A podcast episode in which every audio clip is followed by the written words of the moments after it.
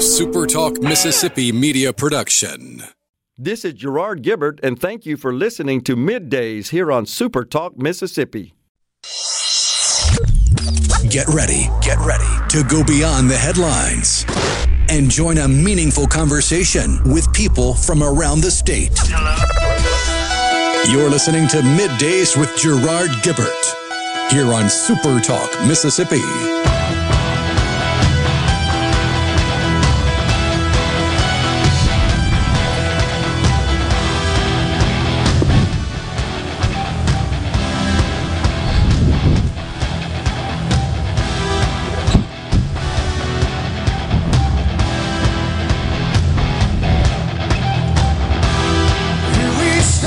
Good morning, everyone, and welcome to Midday Super Talk Mississippi. I'm your host, Gerard Gibbert, and I am coming at you live on location at Carter Jewelers in downtown Jackson. It is Black Friday, the day after Thanksgiving. Rhino back in the Super Talk studios. We have relocated the Element Well studios down here to Carter Jewelers on this Friday, y'all.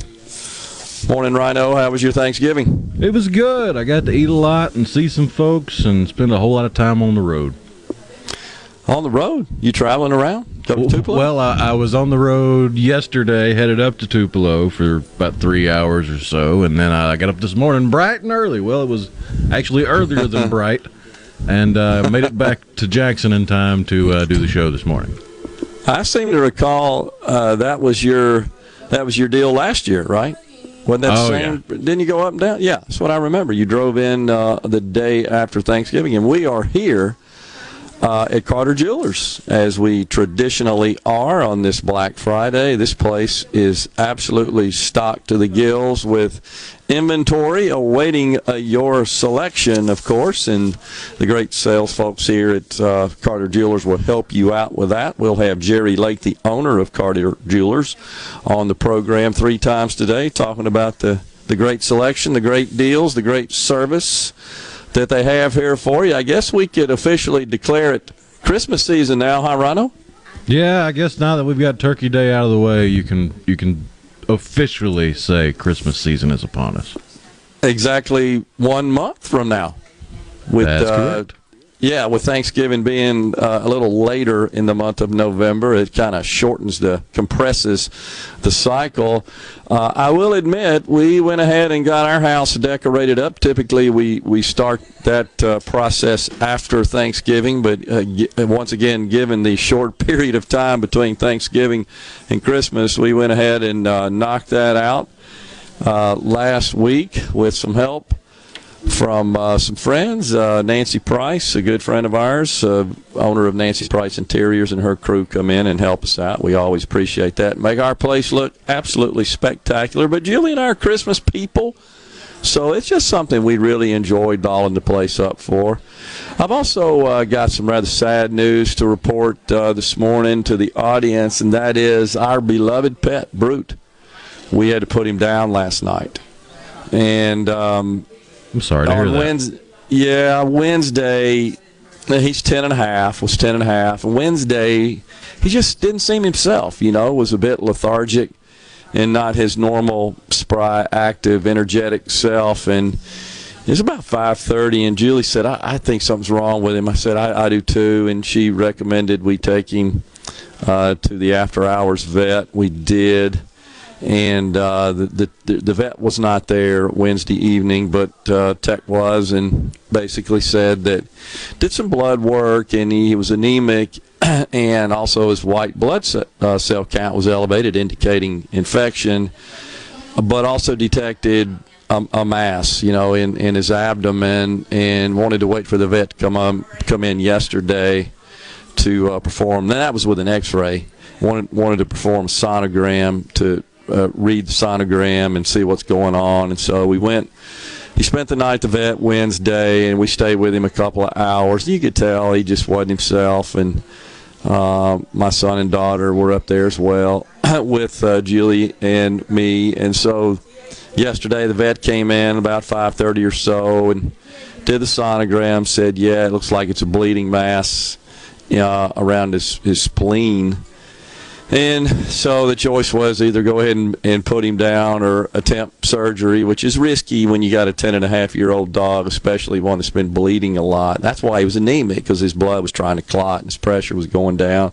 And that was, of course, affecting his energy. And and he said, you know, why don't, why don't you guys go home? We had not eaten or anything at that point, and um, we'll we'll get him prepped up, and we'll tell you when he goes in surgery that the typical routine, and and uh, we'll let you know uh, once we get in there what we find, and you know we may have to make some decisions at that point. He, and he called us and and informed us that uh, the cancer had uh, it was clearly cancer, and it had. Um, invaded his liver and really spread throughout the abdomen of his of his body area of his body and it was best to put him down and not even awaken him from his anesthesia and so we painfully made that decision and and so he's no longer with us. But golly we we miss him. And we have uh, in the last 24 hours as you can imagine we have we've cried a river of tears over the loss of uh, Brute. Uh, but you know, we we think about the good times that we had with him, and and there are so so many. I posted on my Facebook last night a little tribute uh, with a bunch of photos of him, and that's the way we remember him, and uh, that's the way we want people to remember. Gosh, we get so attached to him, don't we, Rhino? I mean, it's into sometimes I feel like God puts these sweet, precious creatures on the planet, and I'm not even sure we deserve them, honestly. And there's there's so much hate, vitriol um, amongst humans, but not pets. They don't they don't they're not like that. Um, anytime they react that way, it's because they're scared of humans, dumb humans a lot of times. But golly, this this dog was precious, was sweet, and uh, an angel on earth, honestly. So we'll miss him, but we prefer to remember him uh, in his better days. And uh, I'm sad that it had to happen on Thanksgiving, and but we're gonna celebrate Thanksgiving nonetheless going forward uh, with the memory of the good times we had with him, and that's the way it will mark the holiday around our house. But it, has been tough, been tough 24 hours, as you can imagine, t- tough 48 hours, I guess but no pain, no suffering, and that's the best part of it. And I think obviously we we made the correct decision. We did elect to, to have him cremated, and we're gonna.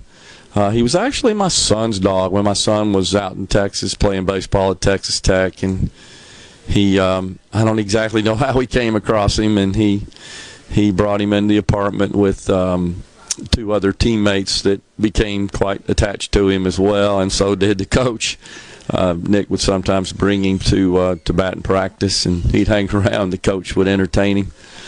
But uh, and so, but when Nick uh, got to a point where he couldn't keep him, and he ended up, as sometimes they do, we ended up adopting him, you know, into our household, and uh, and so we're gonna we're gonna give Nick some ashes, and and Julie and I will have some as well, uh, and probably do something to uh, some sort of memory of him shadow box or something in our house because we don't ever want to forget him, of course, and we never will. Now we got to make the hard decision as to whether or not we want uh, to bring on another one. Uh, of course, one never replaces another. They they've got their own unique. It's interesting, isn't it? They have their own unique personalities, and gosh, sometimes with dogs, they're so dang smart.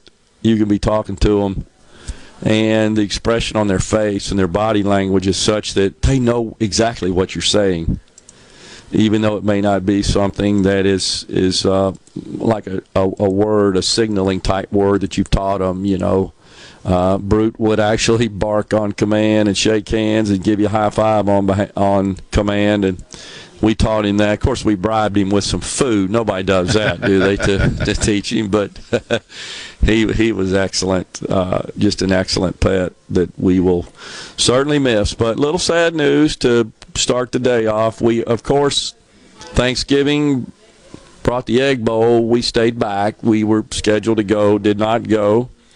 Tough, uh, tough night for the Ole Miss uh, contingent, and uh, Mississippi State just played better, I thought, and uh, coached better, and Ole Miss made some mistakes couldn't overcome.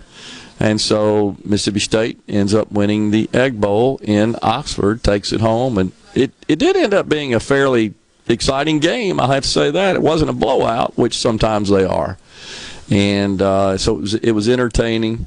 But we were dealing with that literally learned about Brute during the game uh, when the vet called. So it was uh, just a tough deal. But the the game itself, it, it's kind of de-emphasized the whole Lane Kiffin saga uh, at this point. Uh, you know, leading up to it, it seems like that's was the focus, but haven't heard a lot about it today. We're going to get into this a little bit more uh, in the next segment because we've got Michael Borky, the producer of Sports Talk Mississippi. He's going to call in. We're going to chat about the game and I guess Lane Kiffin's future and other stuff going on around the uh, the football, the college football world. We are once again at Carter Jewelers today. It is Friday, Black Friday. Come on down, folks. Great selection for you to choose from. Great folks that'll help you out with that selection, and most importantly, big time deals going on. We're coming right back.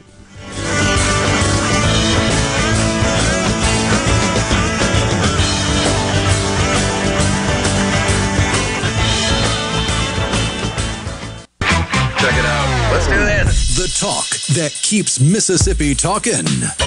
Middays with Gerard Gibbert. Let's get on with it. On Super Talk Mississippi.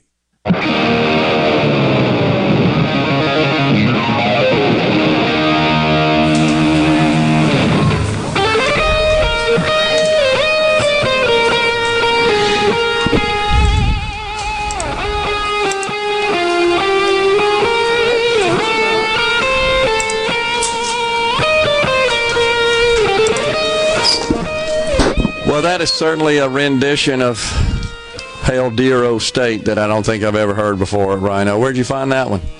Uh, that was from a hype video from almost a decade ago. I, I ripped it off YouTube and I've had it ever since. I mean, was that Eddie Van Halen playing it or what? No, I want to say it was a student at State at the time, and I wish I knew his name, but it's it's lost to the digital ages. Oh gosh. well, we are pleased to have Michael Borky, the producer of Sports Talk Mississippi, uh, joining us now on middays. Once again, we're at Carter Jewelers today. Michael, what's going on, man? Oh, not nothing much. Just uh, finished recording a recap of the game, and I'm going to spend the afternoon talking about the game, and then all weekend talking about the game. And Gerard, guess what? Next week we're going to still be talking about the game. So. Well, I think you have to say that the last six minutes or so uh, may go down uh, in Egg Bowl history. What do you think? Oh, it was chaotic in the best kind of way. I mean, Ole Miss offensively, Dart was good, but Mississippi State's defense was just shutting down Ole Miss all night. Zach Arnett's crew was incredible, but Ole Miss gets a chance after a Will Rogers fumble, and they take the ball all the way down the field and score what could have been the game-tying touchdown, but can't get the two-point conversion, and, and, and that was chaos in a good way, though. Not chaos in the Yeah. bad way like we've seen in the past, but just fun, rainy Egg Bowl Yep. football, and, and State ended up getting the win, of course. I mean, it was entertaining if, if you're into entertainment in a football game, right? It was certainly entertaining. Oh yeah, you got that uh, in State. It, it kind of took a while uh, for for that to happen. It was mostly a defensive struggle, and, and again, I think Yeah. you know, aside from the off the field stuff and, and Lane Kiffin, the story of the night was uh, was Mississippi State's defense, specifically their front six, where they had, if I remember it correctly, Gerard, 15 tackles for loss. Only two of those were sacks. So that means Mississippi State's front six had 13 tackles for loss on running plays. Just an outstanding, dominant performance from Mississippi State's uh, defensive front. Uh, and uh, and that was the story of the game. But- And it wasn't going into it, though, Michael. You didn't expect that to be the storyline, did you? Oh, I, I mean, you know, State's run defense has been good this season, but nobody Nobody has been able to shut down Ole Miss's rushing offense. Nobody has. Right. And Including they Alabama. lined up and held them under 100 yards. Uh, Quinshon Judkins uh, under 100 yards on what was it, 21 carries or 22 carries. Uh, that's about as good as you can play against a, a, a guy like him. And no, I did not expect it to go down like that. I didn't expect Will Rogers to have one pass attempt more than Jackson Dart. I mean, Mike Leach really went uh, out of character, if you want to call it that, with his uh, pass run distribution, and they had success on the ground. Didn't see that coming really, and I certainly didn't see Mississippi State shutting down Ole Miss's running game the way they did. But you know, as an Ole Miss fan, I, I don't sit here and feel disappointed in the way the Ole Miss defense performed as well. I mean, that was kind of a surprise. I, I don't know how many times they, they sacked Will Rogers, but it seems like they flushed him, they hurried him, they caused him to throw a lot of balls into the stands.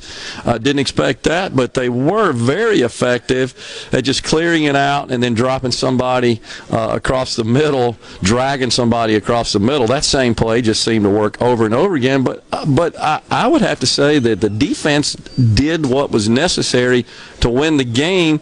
It's another situation where the offense gets down in the red zone and just can't put uh, at least touchdowns on the board. I think that was the difference. Uh, yeah, and if you'd have given Ole Miss, State's going to score 24 points on you, and you're going to force three turnovers.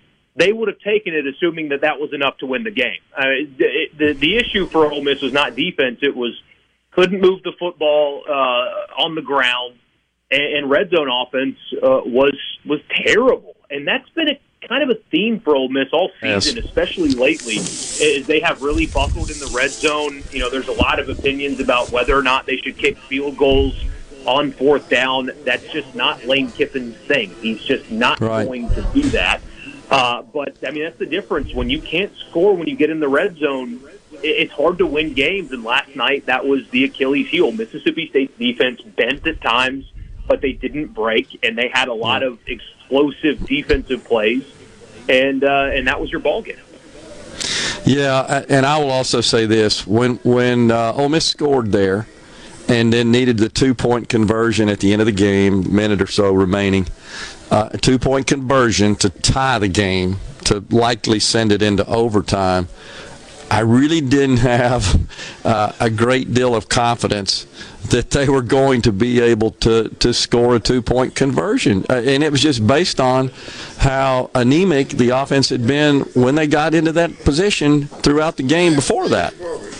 Yeah, and you know, there's two sides to this conversation too, because they burned two timeouts there, and and on one hand, y- you want to get your call right, and if you feel like you've got a bad matchup, you- you have to adjust it. But at the same time, it eliminated their chance at possibly getting the ball back uh, Right. had they not gotten that conversion. So they wasted two timeouts there, and when they didn't get it, the the onside kick ended the football game as opposed to having a chance to stop the clock three times, and, Yeah. and they didn't have the chance to do that.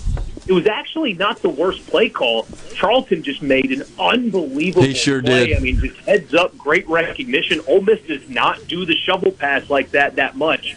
Uh, so, Right. so him recognizing that and getting his big call out there and batting the football down uh, was the game deciding play. So a great play there.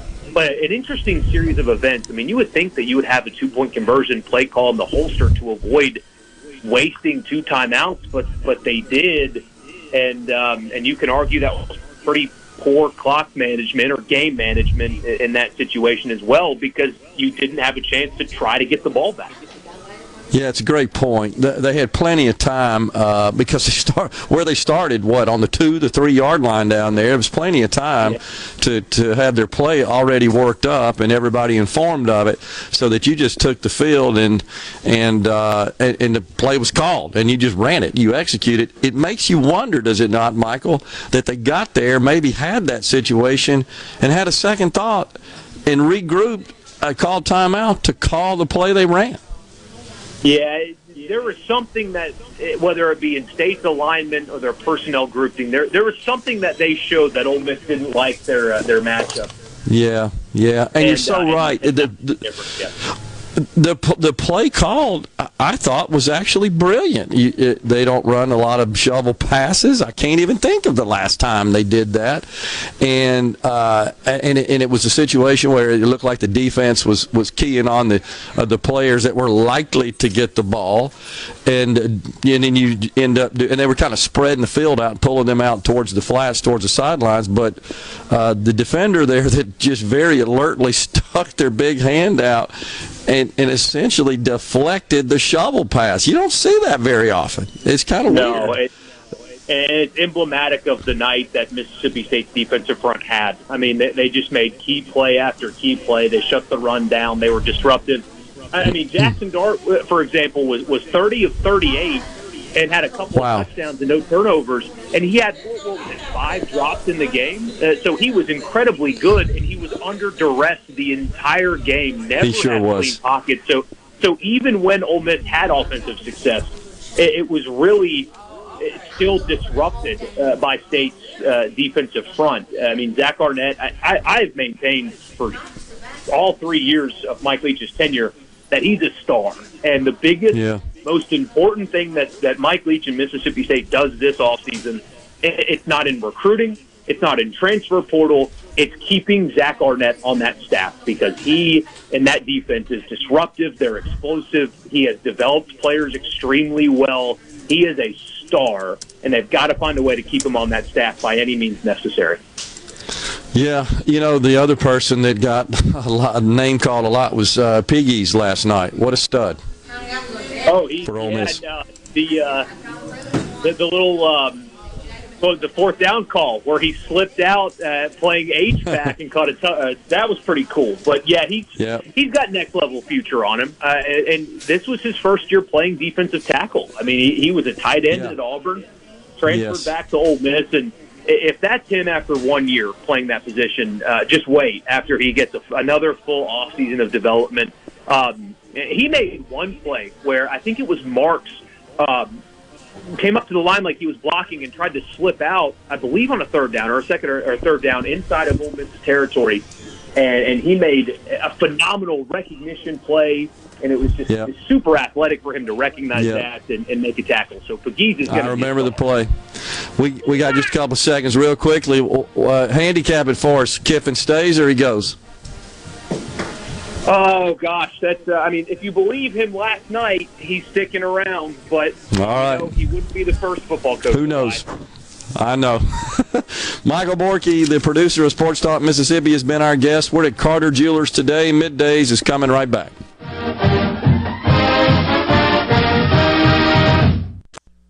Middays with Gerard Gibbert Welcome, welcome to our shop. on Super Talk Mississippi. Okay, now you have a good one.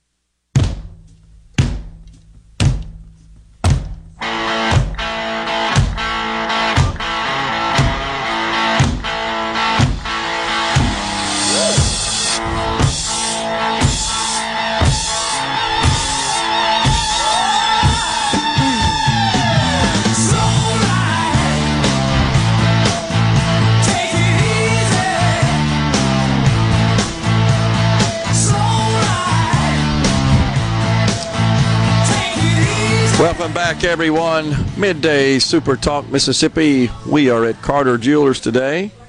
We thank you so much uh, for joining us. We uh, I've been informed, by the way, by uh, Jay Lake here, one of the owners of Car- uh, Carter's Jewelers, along with his dad, Jerry, that uh, purchases of thousand dollars or more include uh, an off a special offer: fly away and play. So a purchase of thousand dollars or more gets you an all expense paid trip, and we're going to let uh, Jay talk about that in the next segment to either Las Vegas or Orlando. This really is incredible, really is incredible. Uh, limited time offer, and we'll let Tim come on, of course, and uh, share the details uh, with us on that. So. Uh, Jerry and Pontotoc wants us to know, Rhino, that Kiffin and Ole Miss are both overrated. You know, this this living vicariously through football teams, as so many people do, and then talking smack is just something that's always astonished me. Uh, what really kills me is that regardless of who wins the Egg Bowl, uh, the winning team always says, "Well, the uh, the trophy is home." Really, it's home. where's it? Where does it live?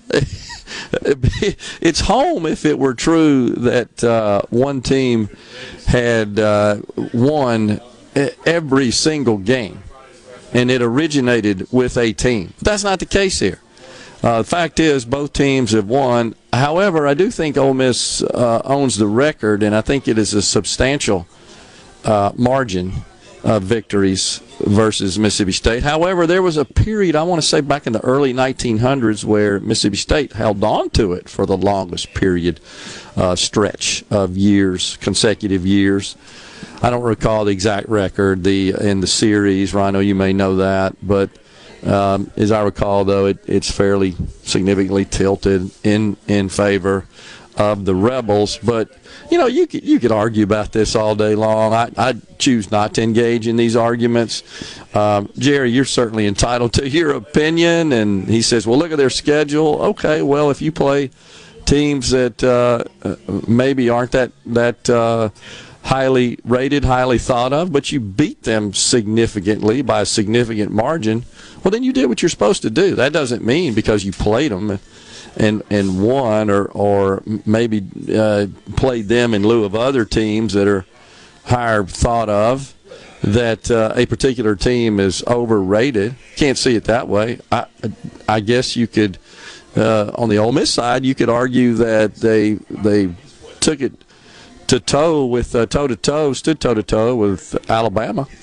And I think Alabama's a pretty good program. And honestly, I think most would tell you Ole Miss was in position to win the game and uh, really should have. Arkansas, same thing. Arkansas, I think, is a much better team than than their record shows. They certainly improved when uh, you got down to the uh, end of the year. The last few weeks, they looked much, like a much better team. They're a whole lot better with their quarterback on the field as well, uh, Jefferson. Heck, Ole Miss goes up. It was shocking to me and puts up 700 yards on the Razorbacks and then loses. So, and that doesn't mean that that uh, Arkansas did not deserve to win. Obviously, they did. They won. They they played better uh, in that respect. But I mean, you could just analyze this to the cows come home. What the truth is, I don't know. It's extremely subje- subjective. That's why sports writers and coaches vote.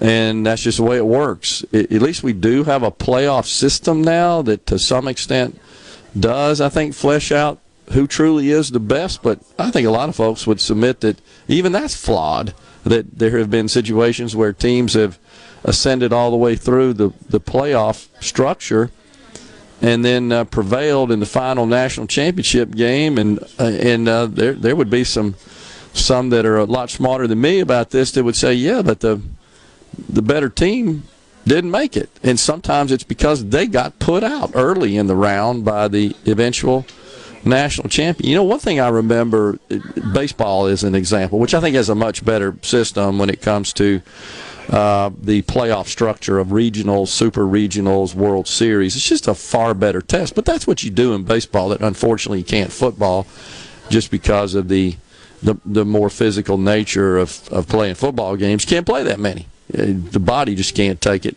But I remember the 2005 College World Series where the University of Texas uh, ended up winning the College World Series, and that's after – they defeated Ole Miss in Oxford. I was at the game for the Super Regional, and legendary coach Augie Garrido of the University of Texas, who I think has more World Series appearances to his his name, credited to his name than any other coach, and and, and certainly in terms of postseason uh, and and just his his coaching style and the respect for him is, in the in the baseball world is is maybe the greatest of all time in college baseball. I recall vividly him making the statement.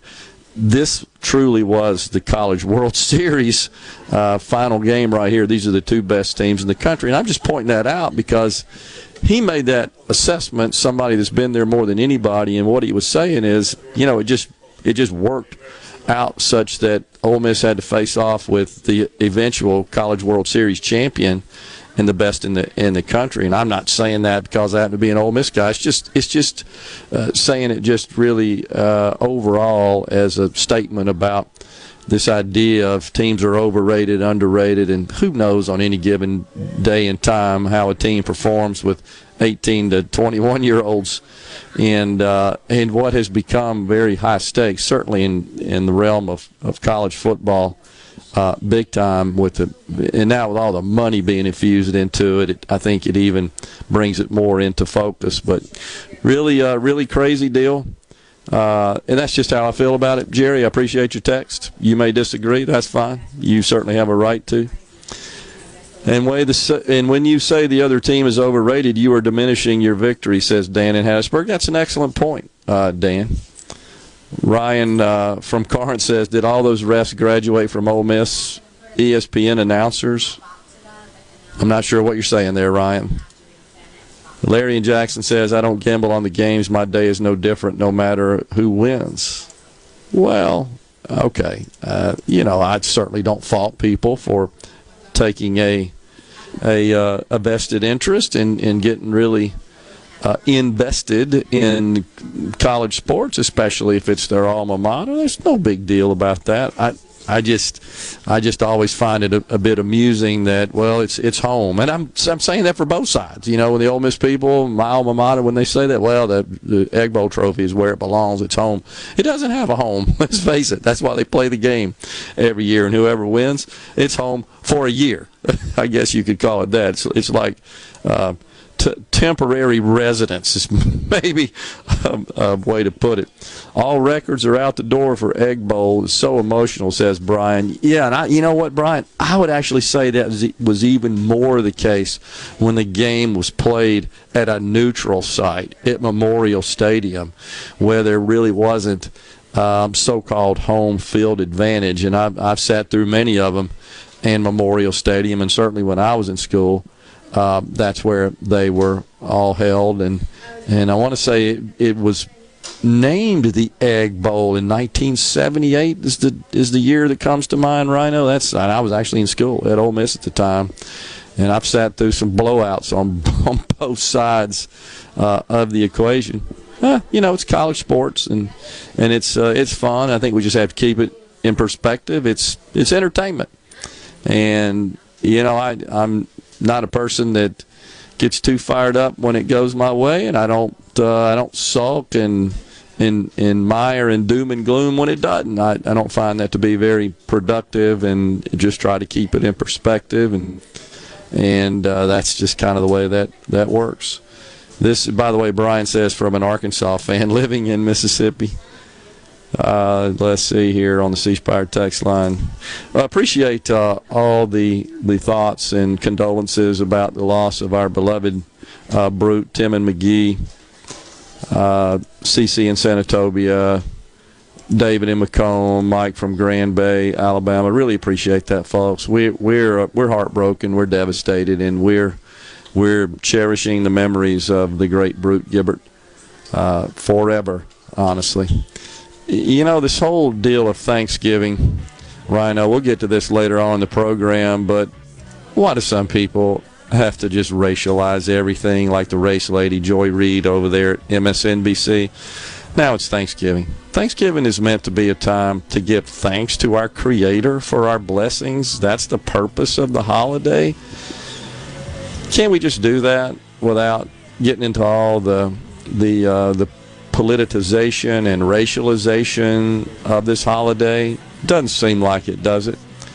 Why, why do they hate this country so much? A serious question. Why? We've got some, some tape we'll play later on in the program from Joy Reid over there at MSNBC. You won't be shocked. It, we played many other sound clips from her before. We got one about Thanksgiving. When we come back, we got Jay Lake, the owner of Carter Jewelers. Stay with us.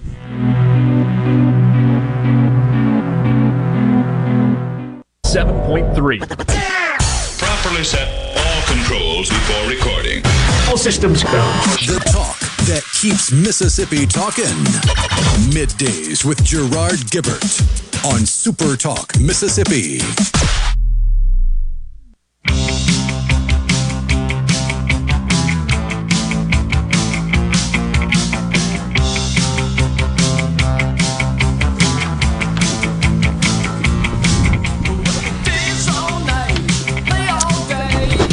Welcome back, everyone. Midday Super Talk Mississippi. Ric Ocasek and the Cars bumping us into this segment.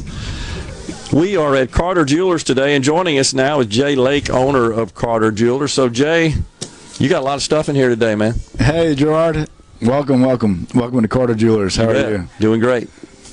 You're, you're all set up. You got your folks here. I've, I've seen them taking phone calls. I've seen uh, folks walk in the store here looking for things to take home, and they're doing it.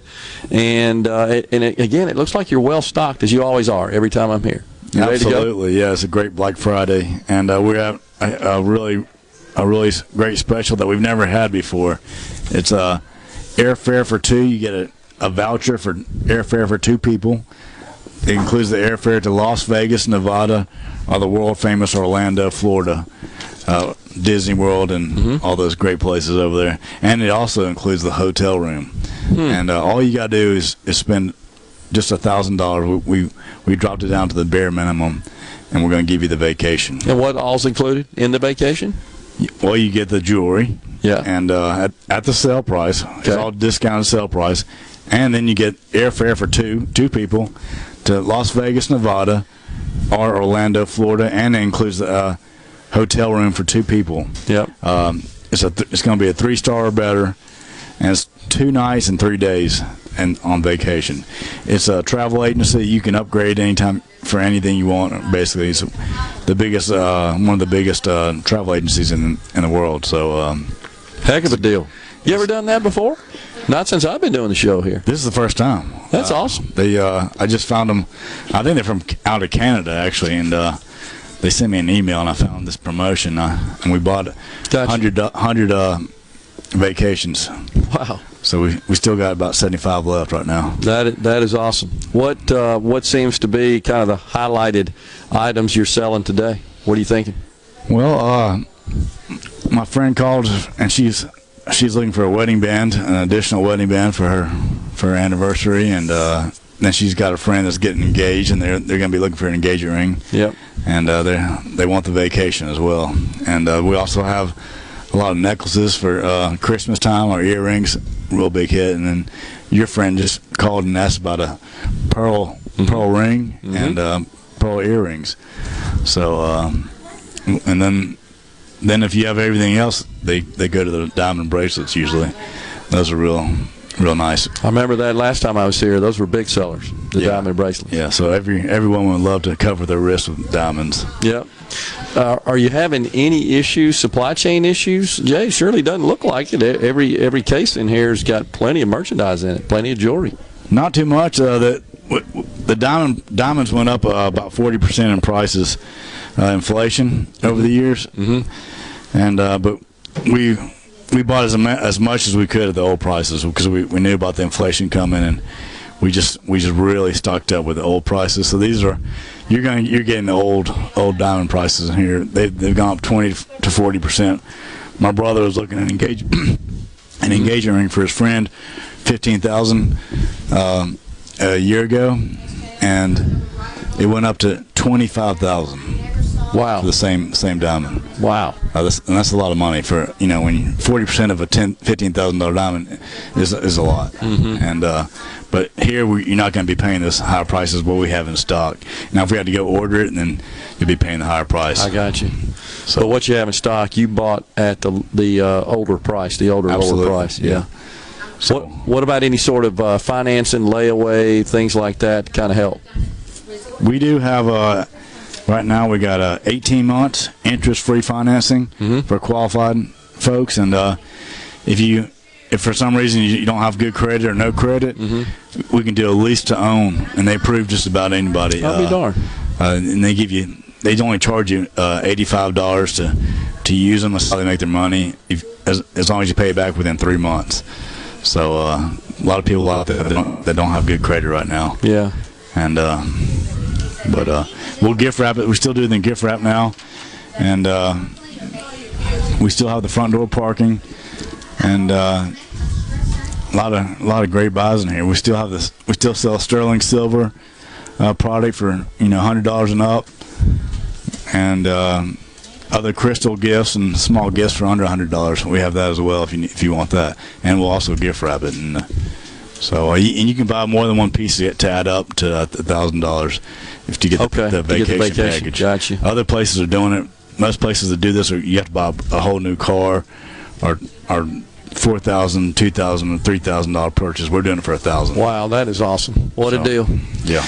All right. Well, appreciate uh, the good information there, uh, Jay. We are once again down at Carter Jewelers today in downtown Jackson. Huge selection, uh, great staff and service ready to help you make that selection for that special someone in your life. It's Christmas time, folks. It's Black Friday. Come on out and take advantage of these great deals. Jay, we'll talk to you in an hour, man. Thanks. Thank you.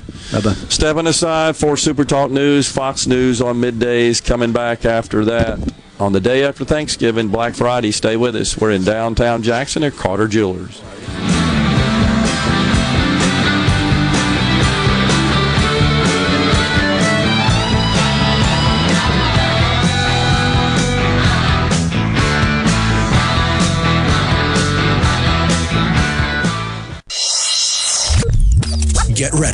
Ready, to go beyond the headlines and join a meaningful conversation with people from around the state. You're listening to Middays with Gerard Gibbert here on Super Talk, Mississippi.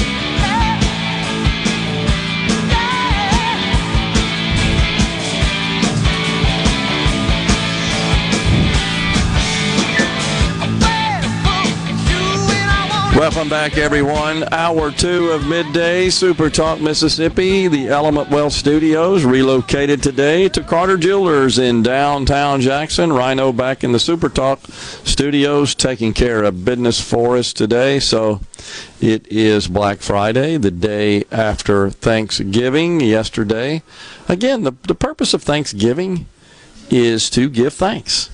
I mean, that, that is the, the root of the reason why we celebrate Thanksgiving. It's to give thanks to our Creator for our many blessings.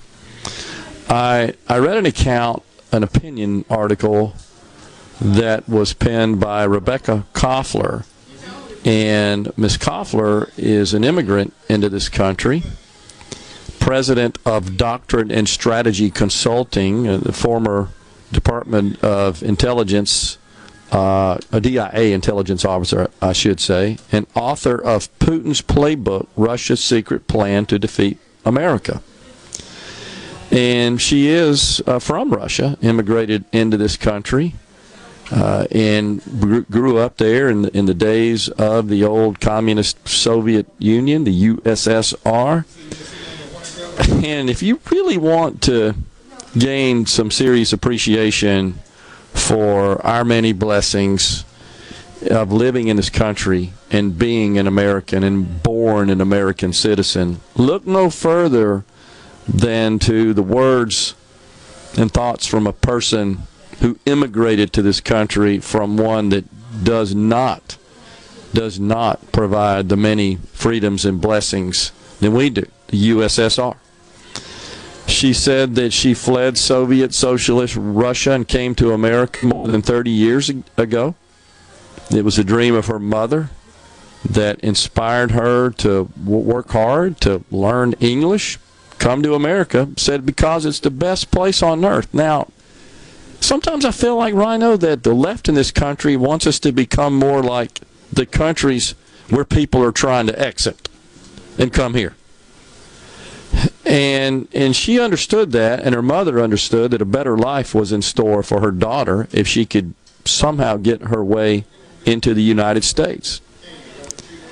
And she celebrated Thanksgiving because she and her her sister who also was able to make it into the United States immigrate here they thank God every day is what she said Miss Koffler. They thank God every day for the privilege of living in this country.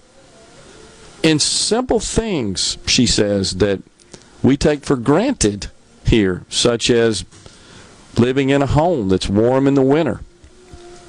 She said growing up in a town that was near the border of Siberia, said they had heat in the apartment, but it was never warm enough. You can imagine when you think about the brutal winters that uh, come the way of that region of the world, and and you know that the construction of the housing was second rate, and uh, nothing to the modern standards we enjoy here in this country.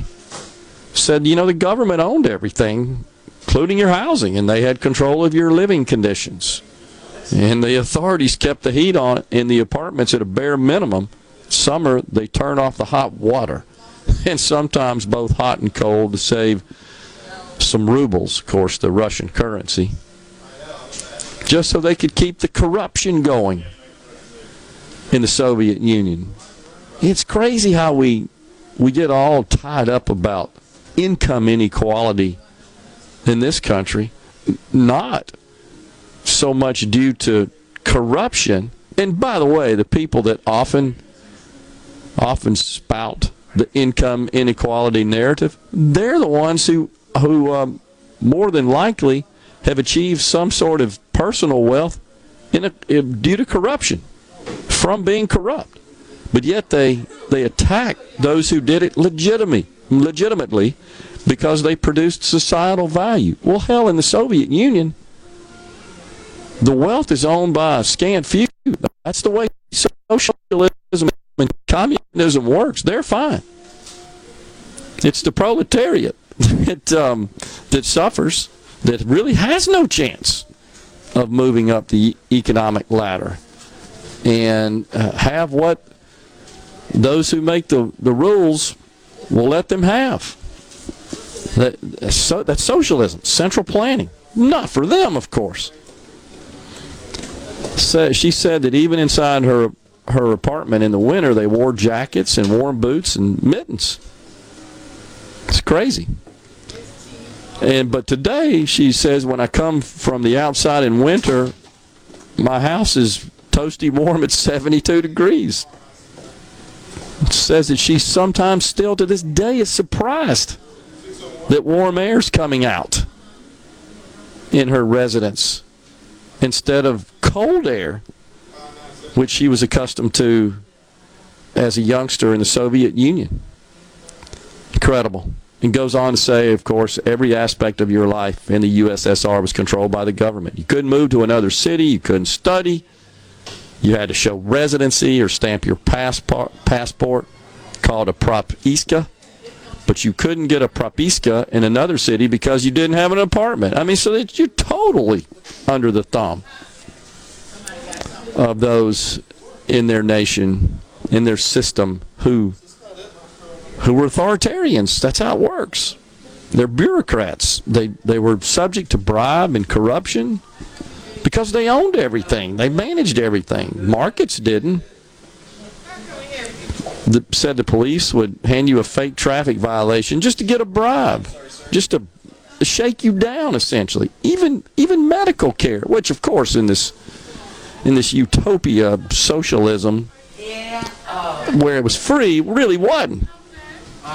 You often had to bribe the doctor to just get simple painkiller medicine or, or other medicines, medications. That the managers of grocery stores would hold back inventory for their friends and the bureaucrats and those who would bribe them. You couldn't just walk in the store and pick out whatever you wanted and like we're used to and take it to the checkout line and put it in a basket and roll it home, carry it home and eat it. Heck, the, the shelves were empty. There, there are countless photos and images of empty shelves in the USSR.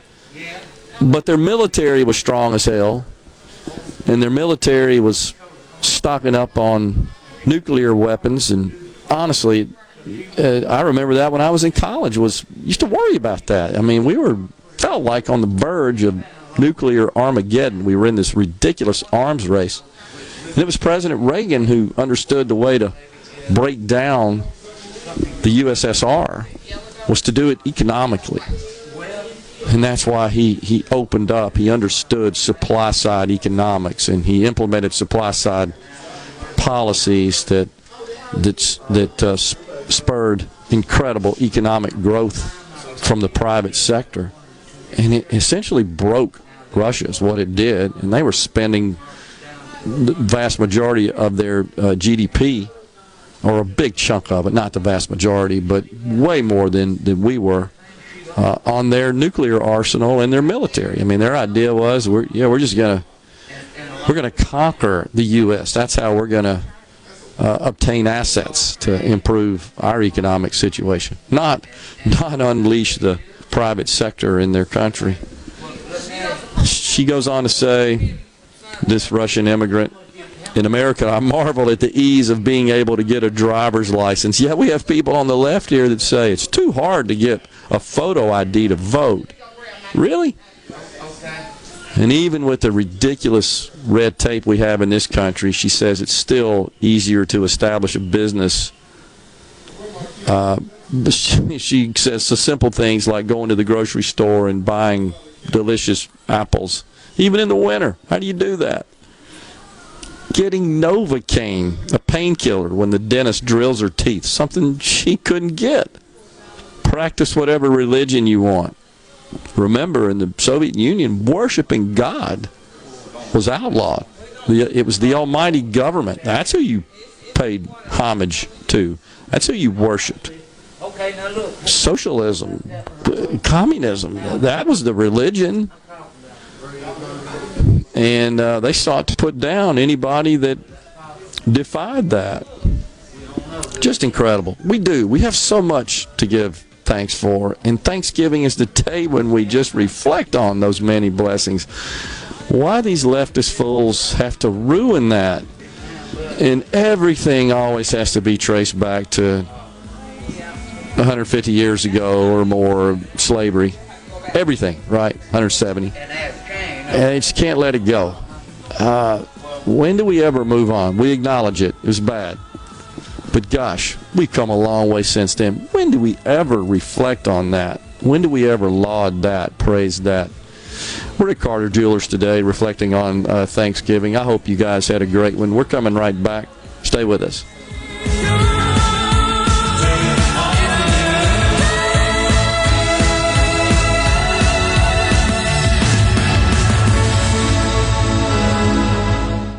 The talk that keeps Mississippi talking. We're rolling. Hit it. Go. Play it.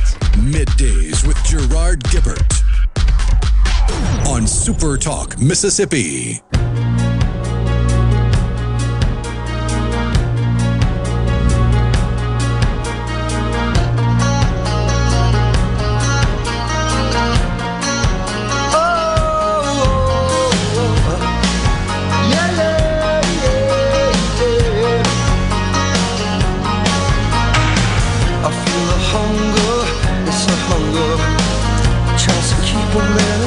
Welcome back, everyone. Midday Super Talk Mississippi live.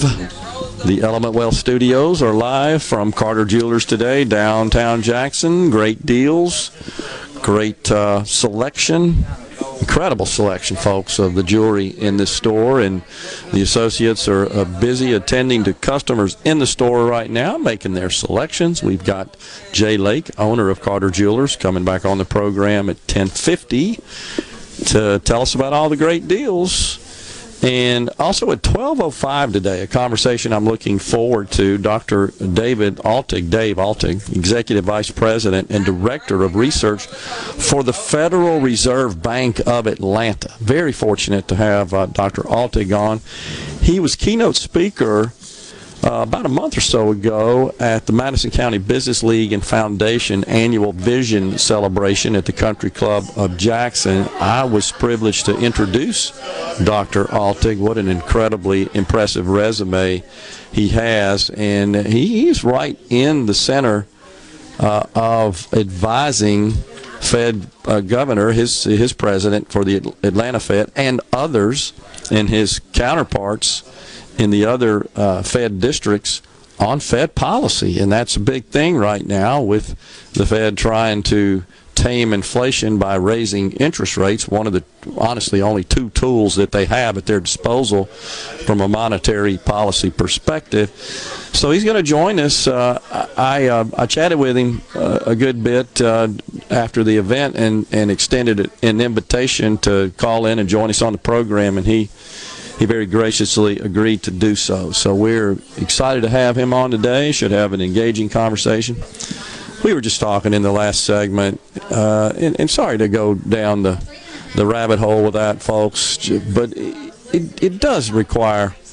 I believe Thanksgiving is a day that we should give thanks and, and think about how dead gum blessed we are to live in this great country how fortunate we were to be born here, to be citizens here, and and things that we take for granted are frankly just out of reach and luxuries to often even the the best uh, uh, from an economic status position in many other countries, and, and was was the case not too long ago in the USSR, back in the 70s, the 80s, where it was the bourgeois that that uh, made all the decisions and and ran ran uh, ran the show in uh, the USSR, and uh, it was the proletariat, the working class, the working class that uh, that, that provided the bounty for the bourgeois, and they really didn't get any of the benefits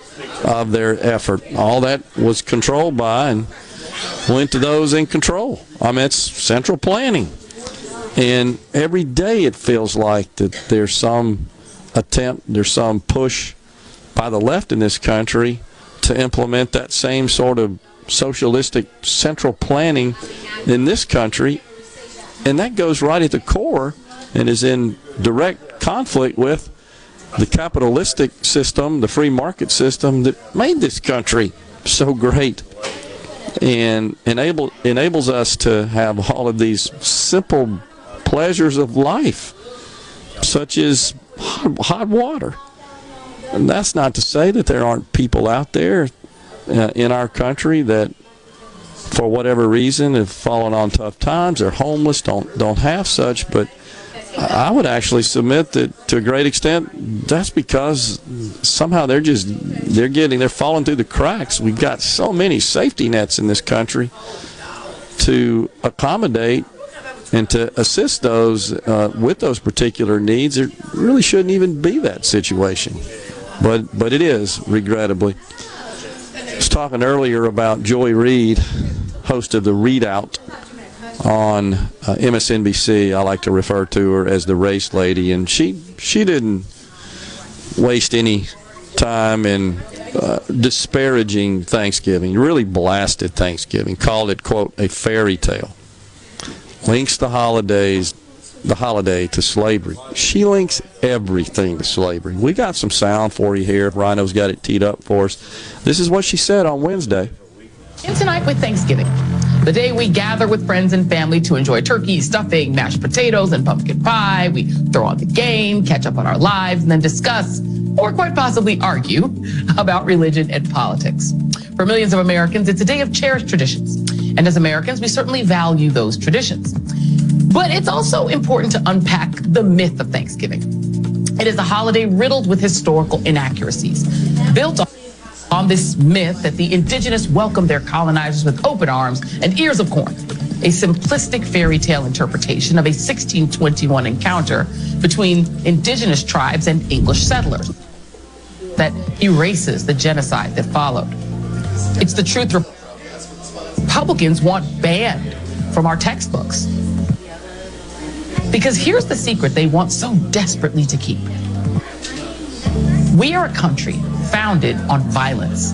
Our birth was violent. In 1619, a ship with more than 20 enslaved Africans landed in Virginia, ushering in two centuries of American slavery that left millions in chains or dead. And when those humans in bondage were finally free, a terrorist organization that was a card carrying member of polite society, the Ku Klux Klan, picked up where the Civil War ended using violence to maintain white supremacy. The Klan and its ilk are still active, and as Americans, we continue to choose violence. Just incredible. Everything has to be attached to, in her world, and linked to slavery. The irony of that whole deal is that here's a person, a black female, who attended arguably the most prestigious university on the planet. Now works for a major network, has a major show, primetime show on that network, and makes a million and a half a year. You recall, Rhino, before I ever looked it up, and I blasted her on that account. I guessed she made a million two, and you looked it up and came back and said it's a million five. It's probably more than that today. What, what is she doing? What is she doing in the way of um, her call for reparations? Is she out on the streets writing checks? Offering money? Offering her income? How about offering her seat, her show, her fame, her fortune? Until you start doing that, you got no credibility, lady. It was those settlers who escaped tyranny, a monarchy, and essentially authoritarianism, who came to this country, and which ultimately led to its its uh, constitution that created the greatest country on the planet. We we are we're doomed to sin. God tells us that. I mean, we're humans. We're flawed. We sin.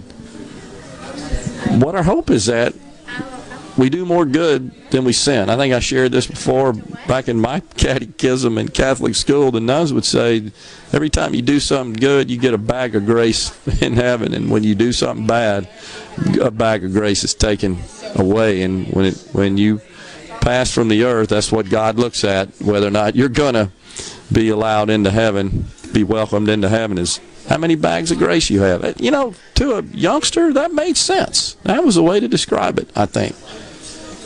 But this is a lady who never ever acknowledges anything positive, anything good. The country's just wicked, it's evil, it's irredeemable. I don't think I can think of a si- single situation where on her national program she's ever said anything positive about this country. What is she thankful for? She ought to be thankful for a lot given her situation. It's just incredible. And why does the left, why, why are they determined to just push this narrative? Why, why are they so convicted to uh, the story that, the false story that America is just evil and wicked and irredeemable? And they're indoctrinating our kids in many cases. The Los Angeles Public School District, which is the second largest in the country, 640,000 K through 12 students, actually discouraged students from celebrating Thanksgiving, offering an alternative holiday in the place. Of course, this uh, this recommendation came down from you guessed it, the Los Angeles Universe. Uh, Unified School District Office of Human Relations, Diversity, and Equity. And they prepared a number of presentations called Advisory Lessons, which just really push the whole left wing narrative, and that's what they want to push on students. It is ridiculous. We're going to take a break right here. We're coming back. We're at Carter Jewelers today. We got uh, Jerry Lake, the owner, coming up at 11:50. Stay with us. Okay, is everybody ready? I'm ready. Ready here. Middays with Gerard Gibert on Super Talk, Mississippi. Let the midnight special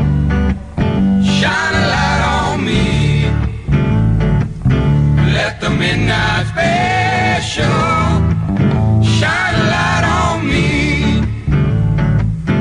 Let the midnight special shine a light on me. Welcome back, everyone. Midday Super Talk Mississippi live downtown Jackson, Carter Jewelers today.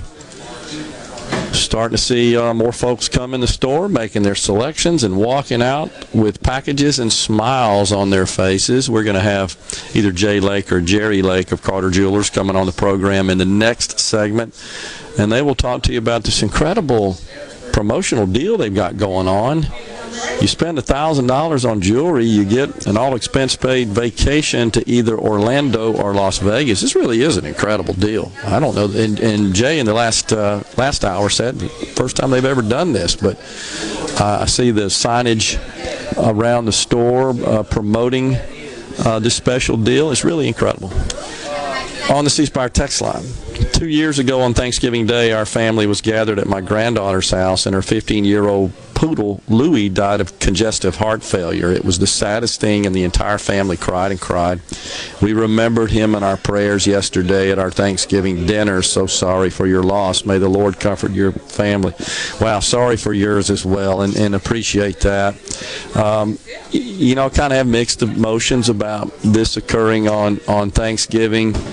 Uh, there's maybe a side of you, the sadder side, that would say that it is uh, kind of mars the holiday, but we're not going to think of it that way. We're going to uh, the lost mars the holiday. We're going to think of it as a day to, of course, give thanks to the to God above, our Creator, for all of our many blessings. That is the purpose and intent uh, as designated for Thanksgiving, which, by the way, has been going on long before we started celebrating such days uh, earmarked for that purpose.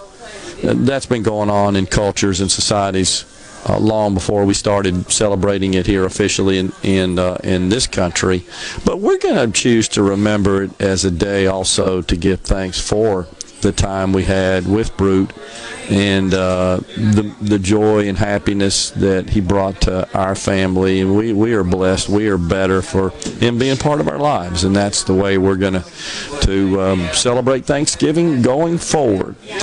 But but uh, I know you're probably aware of this, Rhino. You're kind of a student of history more so than I am, but celebrating carving out designating days as days of Thanksgiving. It's been going on a long time. We we weren't we didn't really invent it. Uh, this is something that prior societies have uh, have celebrated and and have designated as a reason for celebration. There have been situations in in past cultures where historic cultures where uh, simply um, taking time to celebrate ending of a drought when you were so reliant on weather and weather systems and, oh, yeah. and, and water uh, right from the skies, from the heavens to essentially to eat. And so there's there's nothing new. This goes, I mean, even back to the 1500s in this country. Spanish explorer Coronado at uh, Palo Duro Canyon in what is now Texas. French Protestant uh, colonist at Charleston, now Parris Island, South Carolina, held Thanksgiving back in 1564, 1541 in Texas at the behest of the Spanish explorer Coronado. And then in 1607, Jamestown settlers held Thanksgiving at Cape Henry, Virginia. And there are all kinds of other records of, of um, such celebrations. But, but this has been going on a while. Um, the, like I said, the the ending of a drought, uh, just a little rain from the skies, was was an example of that. Uh, the yeah, you can trace in, archaeological evidence all the way back to really the beginning of agricultural society, where yeah. you would have a a large ritual. I mean, this is talking about thousands of years pre Christianity, yes. where you would have at the, the times of harvest, you would have great feasts and slaughters of animals to provide for the entire community. And that's across the world in different archaeological areas. And then you would have another feast right around the winter equinox, where the, or right around the, the time where you, you start to get a little bit longer days. So you knew you were halfway out of the dark long before people were keeping up with calendars on walls. But you had feasts at a time to celebrate and be thankful that you made it here. We now know from this point going forward, the days will get longer, life will get easier. We can yeah. do this. Yeah. Uh, excellent. Uh, even um, prior to the more traditional uh, official, I guess, Thanksgiving before the English colonists arrived. The native people actually celebrated days of Thanksgiving. Uh, and that usually came about because they would have a bountiful harvest of food. I mean, literally just feeding their population. It's what they invested a lot of their cycles in. In, in those days, and, and uh, no bounty from the farms, uh, no life essentially. And so there was such things as a strawberry Thanksgiving, a green corn Thanksgiving, just when they would, in fact, have um, uh, farming seasons that would uh, have high yields, and they were able to feed the the population and and all the folks in various communities. Uh, they would celebrate that and give thanks for it, and th- and that's what Thanksgiving's all about. Unfortunately, Joy Reid wants to tie it to, to slavery and, uh, you know, I, I don't know about the accuracy of, of the settlers coming over and bringing slaves with them and that sort of stuff. If that happened, okay, we acknowledge that. But th- that I do not think is is reason uh, to just ditch Thanksgiving, because I think she's missing the point. In the Los Angeles School District, teaching students not to celebrate Thanksgiving and uh, ra- but rather their curriculum discusses the extensive history of, of, of a conflict of violence between Native people and uh, the Pilgrims, of course, all because of uh, European settlers that came into the country, and they, they even go so far, the Los Angeles Unified School District, as to instruct students on the land that the school district headquarters sits on that was uh, at one time owned by and inhabited by in, indigenous people. Okay, fine, but again, the narrative is so one-sided. Everything's negative. Everything is is uh, just demeaning and degrading and harshly critical of the country its history, its founding. If you listen to these folks, nothing good has ever come out of this country. Nothing. Which is so ridiculous. They actually want to rename Thanksgiving to a, and this is in their curriculum, a National Day of Mourning, which bears the subtitle Learn about the Day of Protest held by Native Americans to mourn ancestors and the theft of their lands.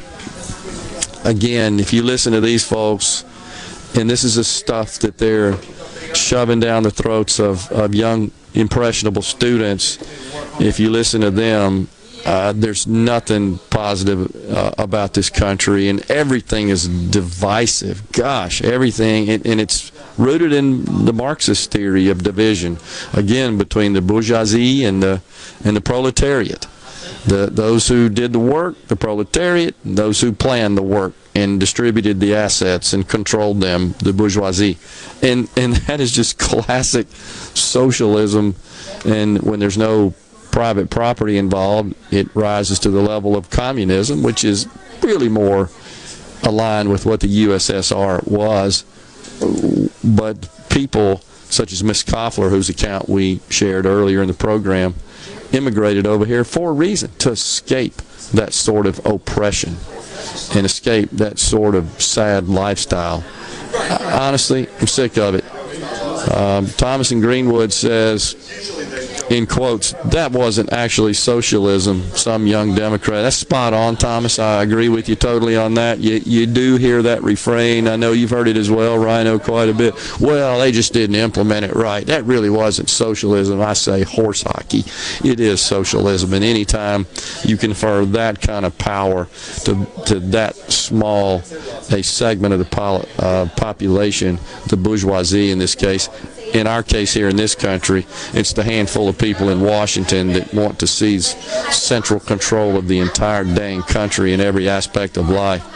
Um, these young Democrats are sadly misinformed, and it is our job, folks, to enlighten them and to inform them of the dangers. And honestly, they never refer to, do they, like the race lady, the lives lost in socialism, Maoism, communism? No comparison no comparison. We're going to step aside for a break right here on middays. We're in the Element Well studios today, down at Carter Jewelers in downtown Jackson. Mr. Jerry Lake, the owner of Carter Jewelers, is going to be our next guest. Stay with us.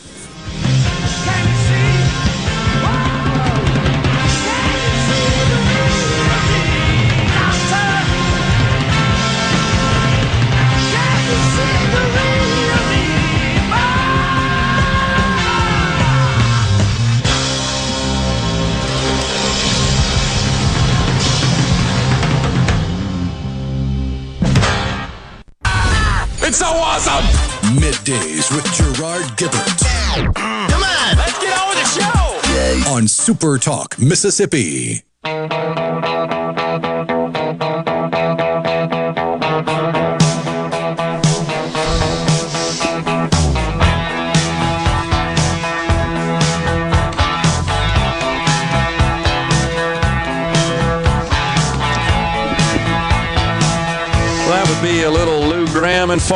Bumping us into this segment here on middays. We are live at Carter Jewelers today. It is Black Friday, the day after Thanksgiving. I, I would say officially launching the start of the busy Christmas shopping season. Joining us now, Jerry Lake, the owner of Carter Jewelers. Jerry, always good to see you, my friend. Well, thank you. Did a little uh, walk around. You got plenty of merchandise in the store set up, ready to sell. And you always have, of course, a, a great staff. I've been watching them assist customers with their selections this morning, and folks are walking out with packages and bags and so forth, and they're happy with their purchases. And smiles Yeah. from the ones I've I've seen. That's what you want. yeah, absolutely.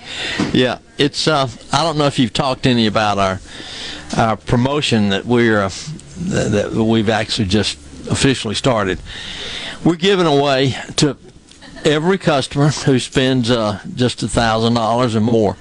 They get a uh, a round trip for two to Las Vegas, Nevada, or they can go to Orlando, Florida, and this will include like uh, uh, at least three-star hotel accommodations uh, for the time that you're there. They you, you do have to pay uh, tax on this. Uh, uh, I know it's. Uh, it's over you know it's over a hundred dollars but i mean you know you, you're talking about nowadays your airfare is usually going to run you uh, over a thousand dollars not to mention a hotel. And and let me a getaway sometimes can be really uh, invigorating to the soul. And uh, it, it's uh, it's it's a great it's a great deal. And we've also uh, we- we're we're starting or our Christmas sale is going on. Uh, and I'm I'm still going going through and marking jewelry and product down. But uh, it's uh, I- think you're going to find one of the best selections in fine jewelry that you've ever seen. It's, uh, I say regional. I, I frankly, right around this region, I, I personally don't know of anybody that carries a, a, a better selection than what we have. And, uh, and, and I can tell you this too, you're going to get uh, the, the best quality jewelry ever made for the main part at, at prices that are really incredible. You know, I, we work really hard to, to be able to to uh, get this product jewelry produced at these prices and, and sell it to you, our customer, for the prices we're selling it at. And anything that you run into at the store that hadn't been marked down, I'll honor at least an extra twenty percent off. So I mean, you know, it's wow. It's uh, we're it's a great it's a great great Christmas sale. We gift wrap everything, uh, and uh, you know we uh, we try to try to take care of our customers and, and I, I think that if you have have a interest in a piece of fine jewelry and you you can hear this broadcast uh, it, it'd be worth your time to to come in and take a look because I, I think you're going to see really some some of the most beautiful jewelry you've ever seen at great great deals Now, with respect to the vacation promotion you were just talking about, Jerry, when does that purchase have to be made to qualify? Uh, you know, we, we started we started earlier in the week, but I mean, you know, you have to you have to, of course, purchase it now. It doesn't include anything in, in back purchases. And now, if you if you lay might want to do a layaway, uh, we'll let you do a layaway, but you don't get the uh, trip until after the layaway is paid out. I got you. Uh, but it would reserve that trip because I mean, you know, we. Don't, we've got a limited amount of these trips, and honestly, I don't. I don't have any idea if I could uh, get them in for the price I got them in to be able to give them away. But it's uh, it's truly a phenomenal deal for for somebody who has an interest in, in you know doing a trip like this, and it's for two. So it's uh, it, it's a great thing. We're having a great really this this sale is so good with the selection and the beauty and the product and the you know the. Uh, uh, the detail in the finish and the quality is really it, it adds up to like a, a really a, a, great gift and uh, and a good deal. Yeah, and uh, you know the one thing I'll say also, Jerry, just a, just a, an anecdotal observation. Your staff seems to be very loyal. I see the same people uh, working for you every time I come in here. It's a pretty big deal. yeah, I think it it uh, it gives some some credibility to the staff and also some trustworthiness. Yeah.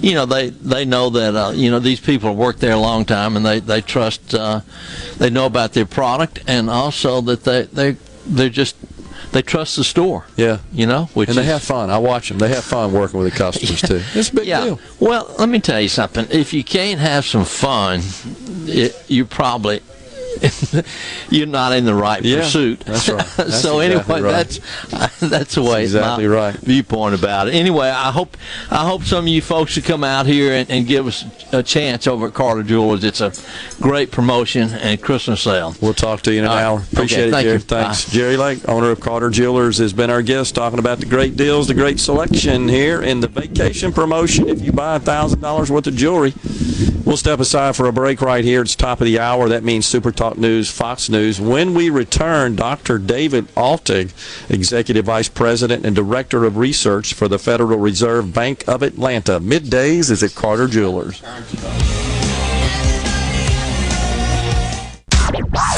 And now, and now, another hour of the talk that keeps Mississippi talking. Middays with Gerard Gibert. Begin your transition now. Now on Super Talk Mississippi.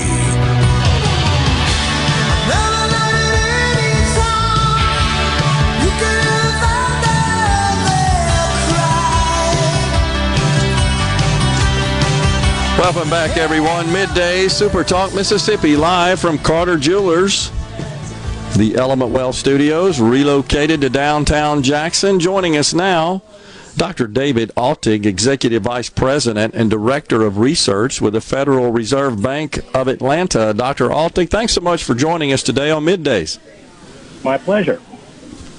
Yes, sir. So I had the opportunity to see you deliver some remarks at the Madison County Business League and Foundation Vision Celebration about a month or so ago, sir. Really uh, appreciate you coming to Mississippi and, and really enjoyed uh, your thoughts. Uh, tell our audience a little bit about exactly what you do there at the Fed. Yeah, so I'm, uh, as, a, as you indicated, I'm the director of research. So that is roughly speaking the chief economist for the Atlanta Fed. So my uh, my job is really to help uh, my boss, who is uh, Raphael Bostic, the president of the Federal Reserve Bank of Atlanta, um, on many things, but most uh, most directly preparing to go to Washington to sit on the Federal Open Market Committee and be one of those folks who weighs in on interest rate policy for the country. Right. Yes. Thank you for that. So, in in, in addition, Dr. Altig, do you also advise uh, your boss there, the the, the Fed governor? Uh, what about with respect to uh, bond buying and just the Fed's balance sheet, in addition to interest rate policy? That that's really sort of the other tool that the Fed has at its disposal from a monetary policy perspective. Are you involved in, in research and advice there? Yeah, we have to really cover the whole whole range of uh, potential monetary policy actions that might take. Obviously, uh, the balance sheet policy is a part of it, although the committee has largely sort of put that into the background for the time being. Uh, so the primary uh, tool that the, the uh, committee is focused on right now is actually, is actually the interest rate. Yeah, six rates uh, to my count uh, since March of this year. Six rate hikes, I should say, uh, mm-hmm. have been implemented. We're sitting right now the Fed funds rate between three and three quarters, four percent, maybe a little north of that. But mm-hmm. prior to um, this succession of rate hikes, we were sitting around zero, were we not? For a long time. for a very long time, the old cheap money, as they say, and uh, seems like at least for the time being, those days are out. Now, there's been some signals in the last week or so from some of the other uh, Fed presidents that we might uh, expect a a half a percent, a 50 basis point increase in the next round in December. How, how's that looking? What can you tell us about that today? Well, I mean, I, there there are two things I should probably make clear, which is I can't really speak for the committee, uh, and actually, no one person outside of Chair Powell can speak for the entire committee. So, folks are sort of giving their own impression on things, and you know, as we begin our preparations for going to the meeting, I mean, we've kept it pretty open what um, our advice is going to be.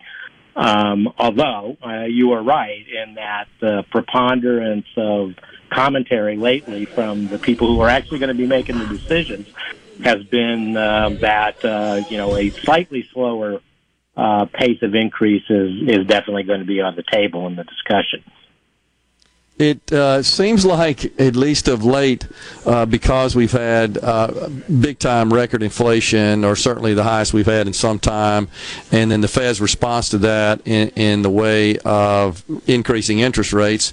And Fed Chairman Powell's made it very clear that the target is to get to the 2% a sort of natural rate of inflation, and they'll do whatever's necessary to achieve that. It seems like it's almost become sport for economists and the investment community to try to second guess and parse everything Fed Chairman Powell says, or even the other governors as well, uh, and they're, and they're trying to incorporate that into their strategies, into their predictions and projections, and let's face it, to a great extent, that's what drives the market. Yeah, and that's uh, that's actually a feature, not a bug, of the whole process. Sure, which is, sure. You know, we you know we affect uh, the economy, and we uh, you know the tool that we have to meet our objectives, which include both the inflation and sort of trying to maintain the best uh, employment picture that we can that works through kind of the market reaction to you know the actions of the uh, Federal Open Market Committee. So uh, right now, it appears that there's fairly good alignment between what the market is expecting and. Uh, at least publicly, what the committee has indicated uh, is the direction they're likely to go, and that's uh, that that's a that's a sign of things functioning pretty well, in my opinion. Yeah, yeah. It's it's just it's almost kind of entertaining, honestly, for those of us who watch. It's enter- entertaining just watching the uh, the the different opinions and and uh, predictions that come from economists in the investment community.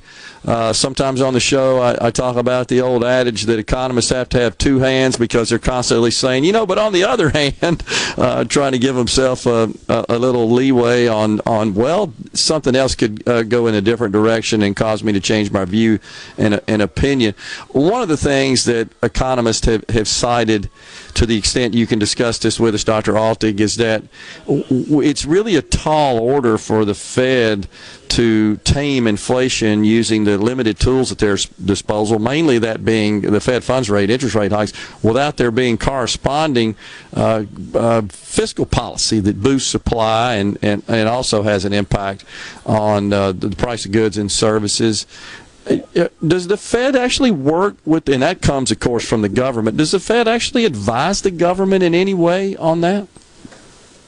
Yeah, uh, not you know, not very directly. Uh, you know, there there is commentary that you will hear now and again about um, you know the impact of fiscal policy decisions on the economy. That obviously the the, the you know Federal Reserve has to react to. There is good communication between the Treasury and, uh, in particular, Chair Powell but you know we are not responsible for yeah. uh, fiscal policy, and you know as a consequence, uh, you know, there's a limitation. Uh, I mean, we're not really probably very keen on uh, advice giving to people who are elected officials, after all, and you know, it is their responsibility to make the decisions. So for us, it's just a thing we have to deal with. Okay, I understand. So, as the director of research, uh, executive vice president and director of research at the Fed of Atlanta, uh, uh, tell us about how you conduct your research, Dr. Altig. What are your, your sources and what's your process for that? Well, I mean, in some sense, we are statisticians, like a lot of uh, uh, people who monitor markets and monitor the economy. So there is um, a great deal of data analysis. There's um, um, a great deal of uh, trying to model uh, the economy and uh, try to kind of come up with the best way to um, understand what the interventions that are made by the Federal Reserve, what impact they're going to have on the economy. I, I will say that this has been a harder than normal job as of late because the circumstances that we find ourselves in are uh, quite unusual. I mean, we've never had anything in most of our lifetimes uh, Mm-hmm. like the pandemic and the policy reactions outside of monetary policy to that pandemic. So, in many ways, uh, you know, we rely on history to kind of provide uh, guidance for us, and that history is not speaking very clearly to current circumstances. Yeah, yeah, absolutely. I can see that. Uh, just a couple of minutes left. I, I, I caught a report that you had done some research about uh, Social Security and when someone could uh, be best positioned uh, financially to start receiving Social Security benefits. A couple of minutes here. T- tell us about that exactly, your thoughts and your yeah, findings. That, that research is where what, what we're trying to do is we are trying to um, project um, using data on households that comes from the Federal Reserve and then and from the uh, census, uh, predict uh, sort of the return to folks from making timing decisions about when they begin to collect uh, Social Security. And one of the things we found is that more people would seem to benefit from delaying the starting point of uh, of the of the age at which they collect Social Security to 70 years old, which is sort Right. of the kind of trip point. Uh, a lot more people would benefit from that than um, currently seem to be benefiting from it. So, Yeah. you know, we were point, pointing out that this is something you probably want to think of uh, uh, carefully if you're like me and are sort of facing those decisions in in, in reality. Yeah, absolutely. In fact, your findings uh, indicated before we go here uh, that the lifetime discretionary spending could be improved by a median of $182,000 if, if a person waited to age 70. Yeah, it's not trivial. Wow. Dr. Altig, appreciate you calling in and joining us here on uh, middays. Really enjoyed the discussion, sir, and, and uh, thanks for your efforts there at the Federal Reserve. Thank you so much. I look forward to when I get back to Mississippi next. Yes, sir. Looking forward to that as well. Coming right back here at Carter Jewelers. Stay with us.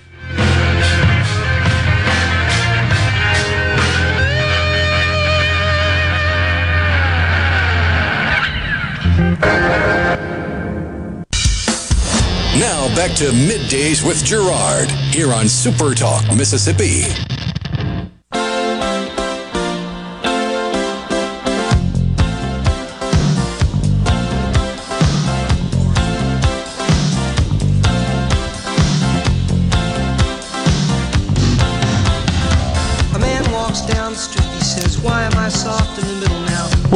Back, the Element Wealth Studios, once again relocated to Carter Jewelers in downtown Jack- Jackson.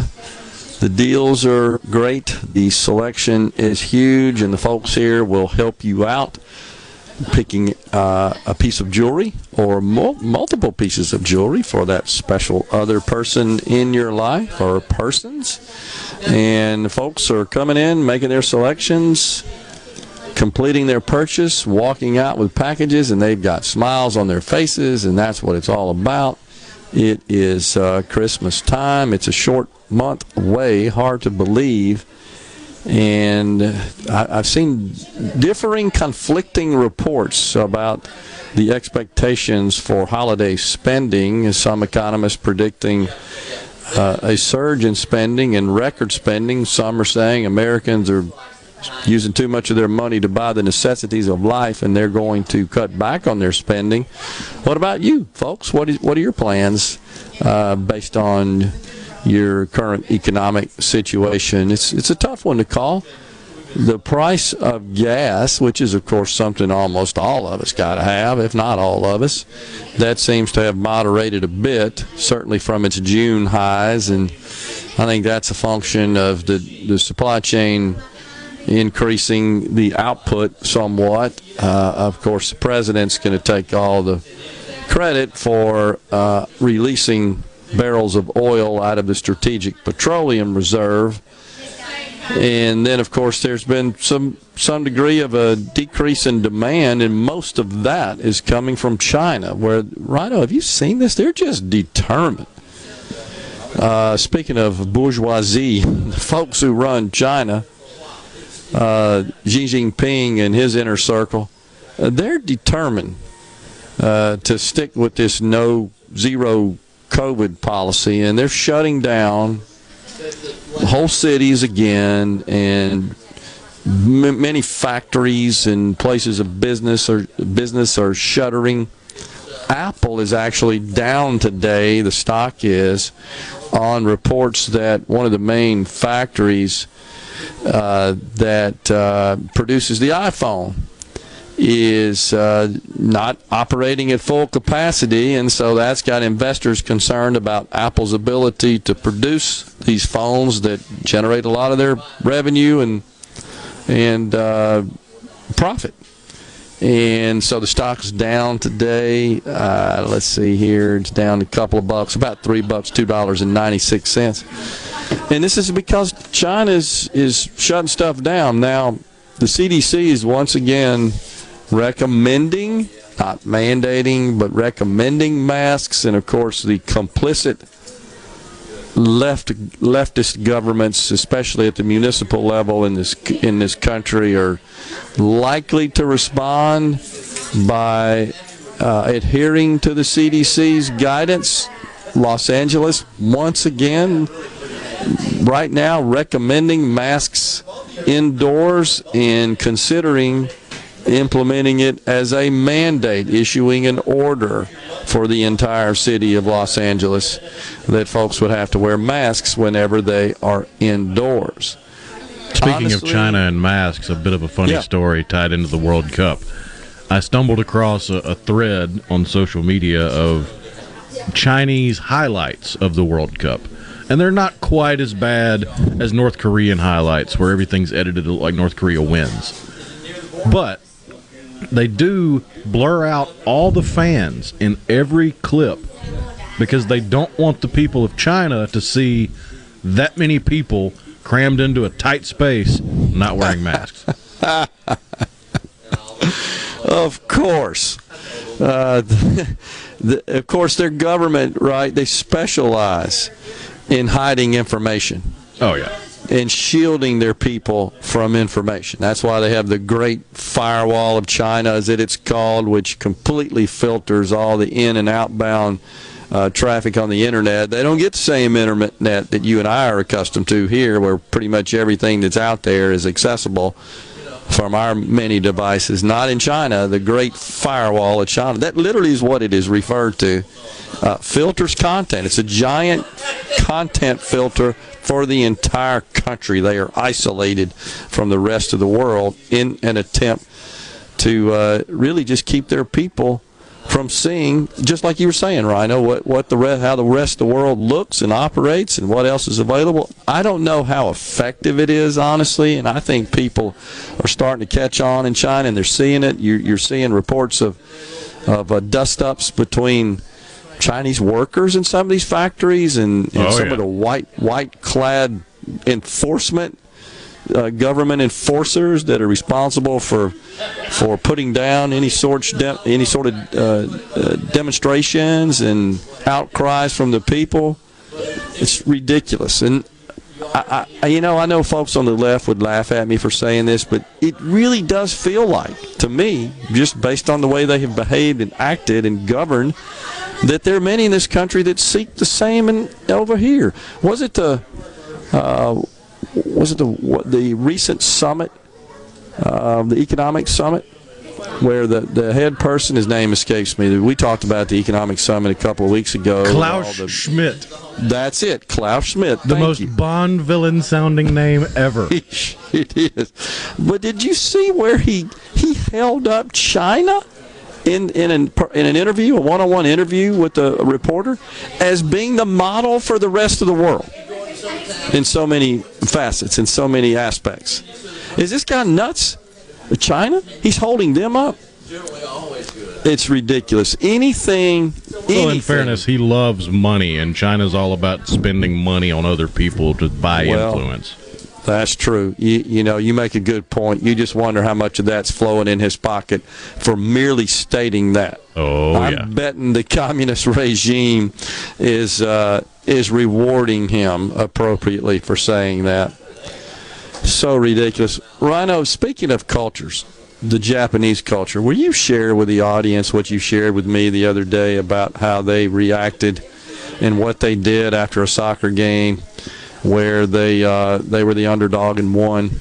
Oh yeah, it's uh, I've talked about it in the past, but the the Japanese soccer fans are mind-boggling with their their selflessness because Yeah. it doesn't matter if their team wins, loses, draws, even if their team isn't even playing and they're just there to watch the match.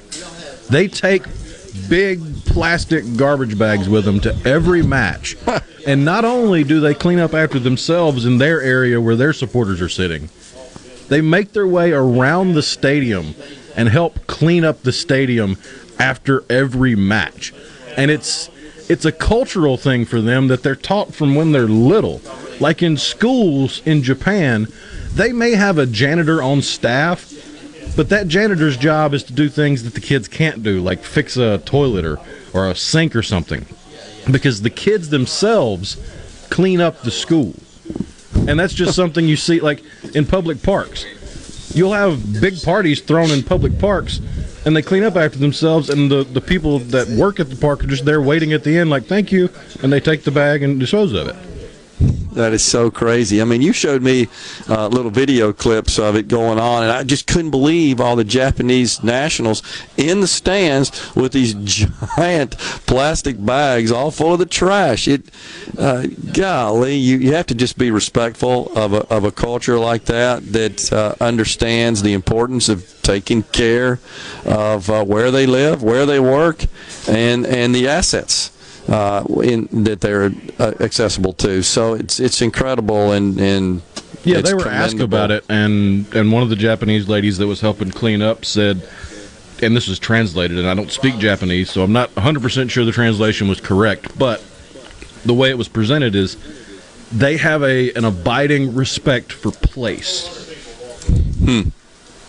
Sure, makes total sense, and and you wonder how much of that is driven by the fact that they they live in they're very t- densely populated, and they uh, I mean space is a treasure. They don't have the big wide open spaces uh, that we do here in this country, and they for decades right they literally live on top of each other it seems, and I, I think because of that they they seem to be more respectful of uh, the trail they leave behind, if you will, and, and they don't want that to impose on anyone else's space. So maybe they were thinking about safe spaces, but in a different a different context, long before the nutty leftist safe space um, started happening in this country. That that movement in this country, which is just virtue signaling garbage, is all that is. That's just whiny baby stuff. Not to not to them though. They're really talking about taking care of the space in which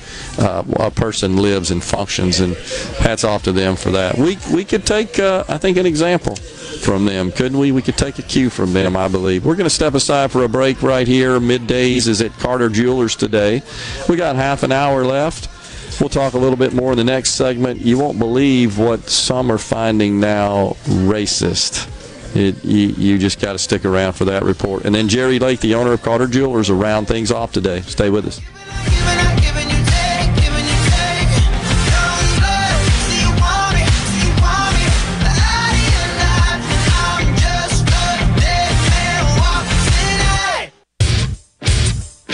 You're listening to Middays with Gerard, Gerard Gibert, here on Super Talk, Mississippi.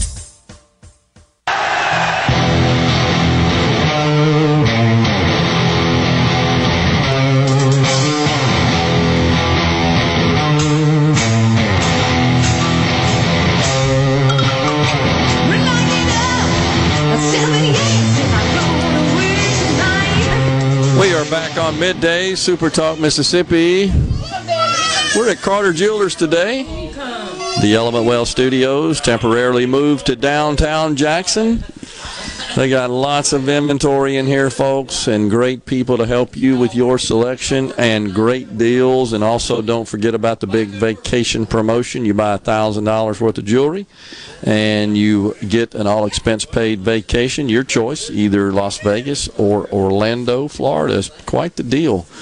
Bo in Indianola. So, we've been talking about. Uh, Oh, Joy Reid, the race lady over there, and many folks on the left who seek to really condemn and criticize Thanksgiving and really want to redefine it, if you will. Reimagine Thanksgiving, I guess, Rhino, is what they want to do because it was all due to colonizers and colonization. So they want to dismantle and re- reimagine Thanksgiving. It's just so ridiculous.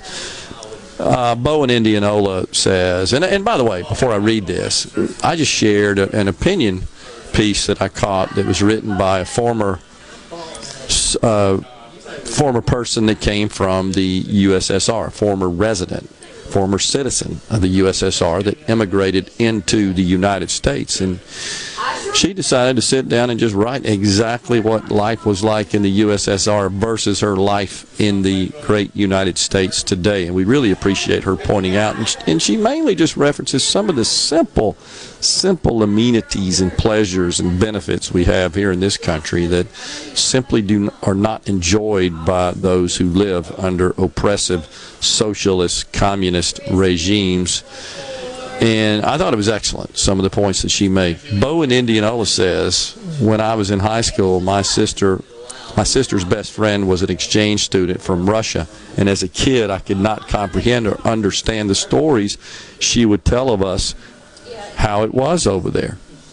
She had agencies in Russia watching her every move for sending her parents $20 in the mail. I, I don't doubt that whatsoever, Bo. It's the way uh, things operate over there. And once again, the those at the the top of the income heap, uh, at the top of the uh, of the power square, they control all the assets, they control all the income, and they often have to be bribed uh, just to perform. We we, we shared that.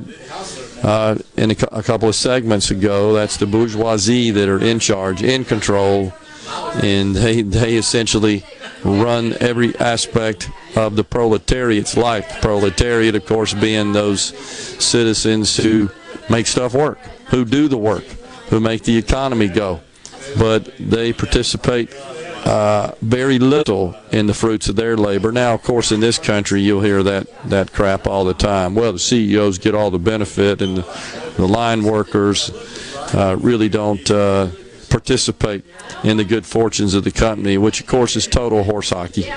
The, the markets are the only uh, and best and fairest arbiter of uh, uh, wages, of prices, not central planning bureaucrats, which is the way it works in socialism, who dictate who's going to produce what, how much they're going to produce, and what the price of it is going to be and uh, they also, to a great extent, control what you can buy, who you can buy it from, and what, of course, what price you're going to pay for it.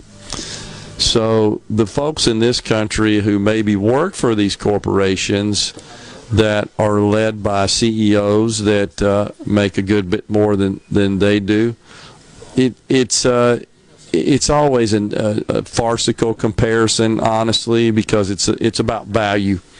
And the fact is that the very few people on the planet that can run these large corporations, they're compensated at a very high level because they are involved in decision making and in operational uh, management and, and tasks and responsibilities that are just not borne uh, by others within the company, and there are just very few, honestly, that can that can serve in that role, and that's why they're compensated accordingly. It's no different than the comparison we've made here on the show. Let's let's think about the NBA and the exorbitant pay. What was it a couple of days ago, Rhino? We were talking about Lionel Messi. Oh yeah, who's made a billion dollars kicking a soccer ball? But the market determines that. That's that's perfectly fine with me. But I would venture to say that Lionel Messi makes a whole lot more than the people who say are are, are vending in the stands uh, or prepare the field or take up the tickets. You can go down the list, and it just has to do with there are a whole lot more people that are willing to part with their money to see Lionel kick a soccer ball and and play the game than there are people that are willing to part with their money to someone that's that's preparing the field. That's that's just the way it works. That's free markets at work. That doesn't mean that the, the person who's at the lower end of the income scale that makes the event possible couldn't improve their skills and, and, and work to do so to find a, a higher compensating occupation in life. But when the government gets involved and tries to dictate who's going to make what and how much they're going to uh, produce, et cetera, nothing good comes out of that. That just seems to get lost on the left. But they'd rather focus on the income inequality. But you'll never see them talk about that with respect to professional athletes or performing artists, probably because most of them are align with uh, with their political philosophy and ideology. I would venture to say, but heck, the way it is in this country today, so are a lot of these uh, these woke CEOs. Actually, I don't think they are. I think in public they are, but in private they're not. I, I think it's uh, once again comes down to what I call woke insurance, which is ridiculous. I think they do it just to keep the left off their backs, and that's really terrible. Let's see here. Chris the mailman says, check out a book called Live Not by Lies. Lots of stories of people who lived under communism and fought against it. I, I might do that, Chris. I appreciate the heads up on that.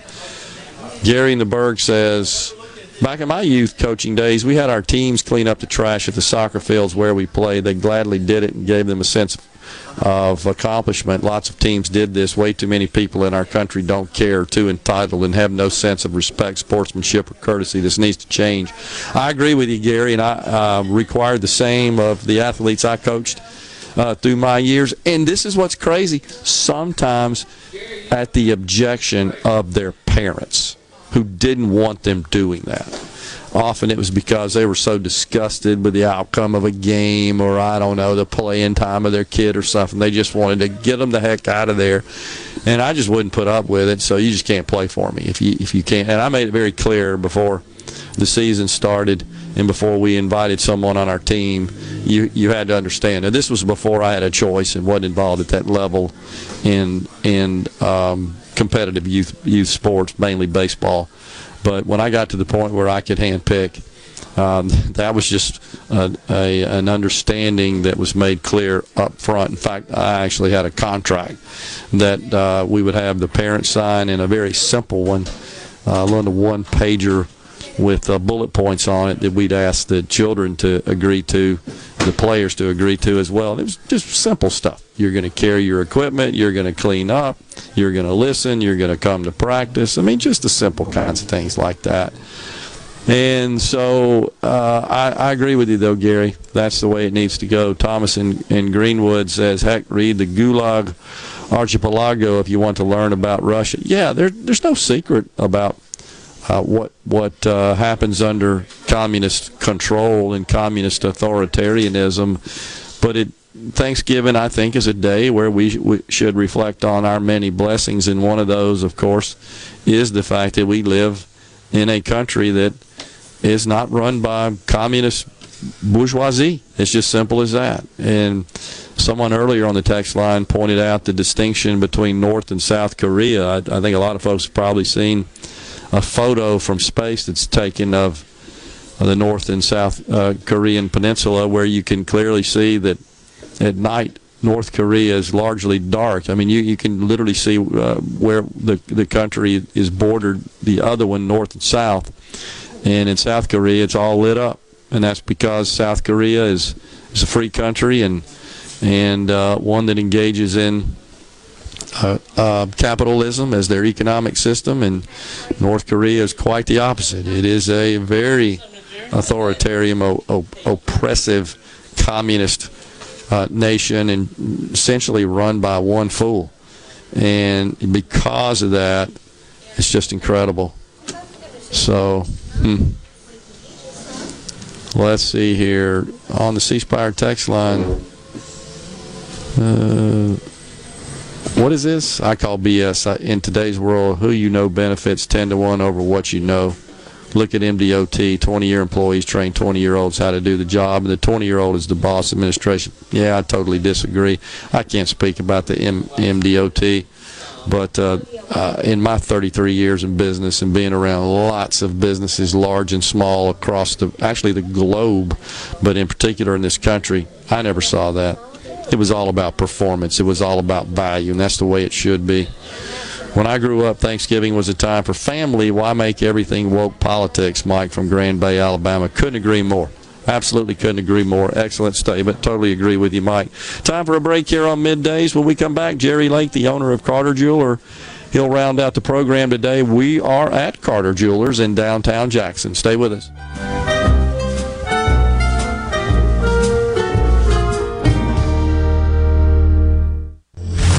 You're listening to Middays with Gerard here on Super Talk, Mississippi.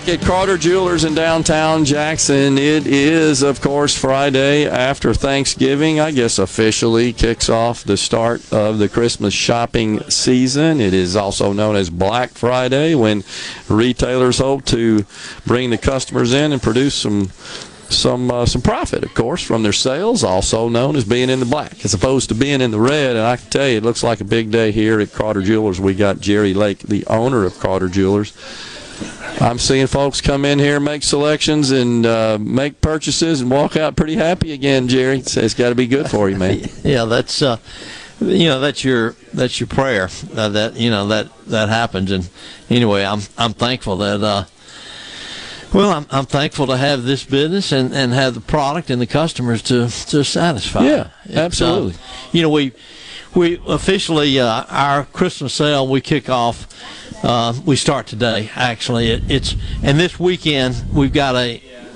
we got a uh, promotion that's incredible. Uh, we're giving away with any purchase of just a thousand dollars or more, uh, and you can get uh, two or three things w- with that. But we're giving away a, a round trip for two people to Las Vegas, Nevada, or Orlando, Florida, and we're also including uh, uh, at least three star hotel accommodations for two nights and, and three days. And uh, it's this is, you know, for for a lot of you that maybe you you want to get the heck out of town, uh, this could be a you get a, a, pretty piece of jewelry, and you get a trip for two, to uh, you know two two of the biggest entertainment venues in the world. But uh, let's I'm going to talk about our Christmas sale. Yes, it's, it's uh, you know this is this is the time of the year where we put uh, pretty much everything in the whole store has been marked down, and anything that now we're I've been working hard trying to get things marked down with generous markdowns. There's some things we hadn't gotten to. Anything that's in the stock that hadn't been marked down, uh, you can take an additional 20% off, and it's let me tell you, this is a great sale, and, and you're not in this region. You're not going to find a bigger selection of uh, particularly diamond jewelry. You know, we've got 3,600 square foot of uh, cases, and it's uh, just a lot of beautiful, well-made, well-made product. I I really work extremely hard to get the best jewelry ever, really ever made as part of our our our inventory, and so uh, you know it's a it, as far as uh, fine diamond jewelry goes, uh, it does, it's not going to get any better. You must be doing something right because you've been here a long time. And uh, I, I, remarked Yeah. earlier in the last uh, time you were on an hour ago about uh, same staff, and and it, it means something when you see the same same faces year in year out. It's big. Yeah, it, you know, they're, they're folks you know and that you can trust, and uh, and they're knowledgeable. It's uh, let me tell you, it, I, a lot of you think also that maybe you can't afford a piece of a, a nice piece of fine jewelry, but uh, it, it would behoove you and, and your loved one to come in and take a look. I think you're going to find some beautiful uh, pieces at prices you can't afford that you probably thought you couldn't. But anyway, everything's gift wrap. We're two blocks from the Capitol on High Street, downtown Jackson, and Pemberton Plaza over in Vicksburg. Uh, uh, we got great staff over there. Uh, they're just uh, they don't come any nicer than than who you're going to get to to help you. Got storefront parking right here, easy to get to. Absolutely. So you walk listen- in and you're greeted immediately. I've noticed that by somebody who's ready to help you. I think if you if you have an interest in a piece of fine jewelry or a nice Christmas gift, it'd be worth it, worth your trip over here if you can anywhere in Mississippi. So uh, we appreciate all all you f- folks out there, and uh, Jordan, I enjoy having you. Yeah, always a pleasure being and, uh, here too. You you got uh, again, it's it's fun to be here. Great people. I like to see people coming in and having a good time. They have a good time when they're Yeah. making these purchases. Yeah. I mean, it makes them happy. That's right. It, it, it, it's a happy, real happy business from from that perspective, hundred percent.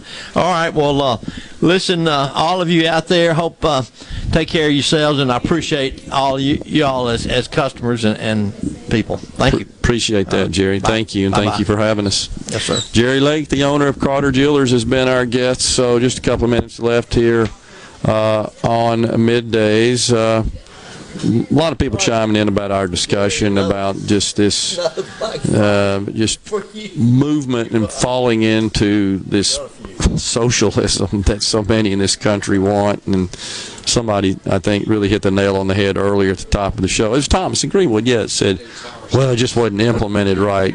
And he suggested that that's a, a typical refrain from young Democrats. It's old Democrats, too, Thomas, unfortunately. That's what they think. There is no such thing as implementing it right because it ain't right.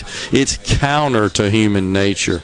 We got to continue to fight it, and there's no better time than the season uh, to do that because that's when we should be thankful for our many blessings as we should every single day, not just Thanksgiving, that we live in this country and that we are afforded the many benefits of citizenship for living in this country. Folks, thanks so much for joining us today. We've been at Carter Jewelers.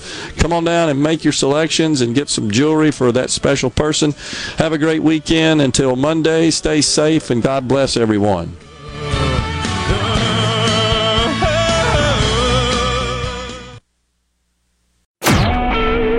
SuperTalk Mississippi media production.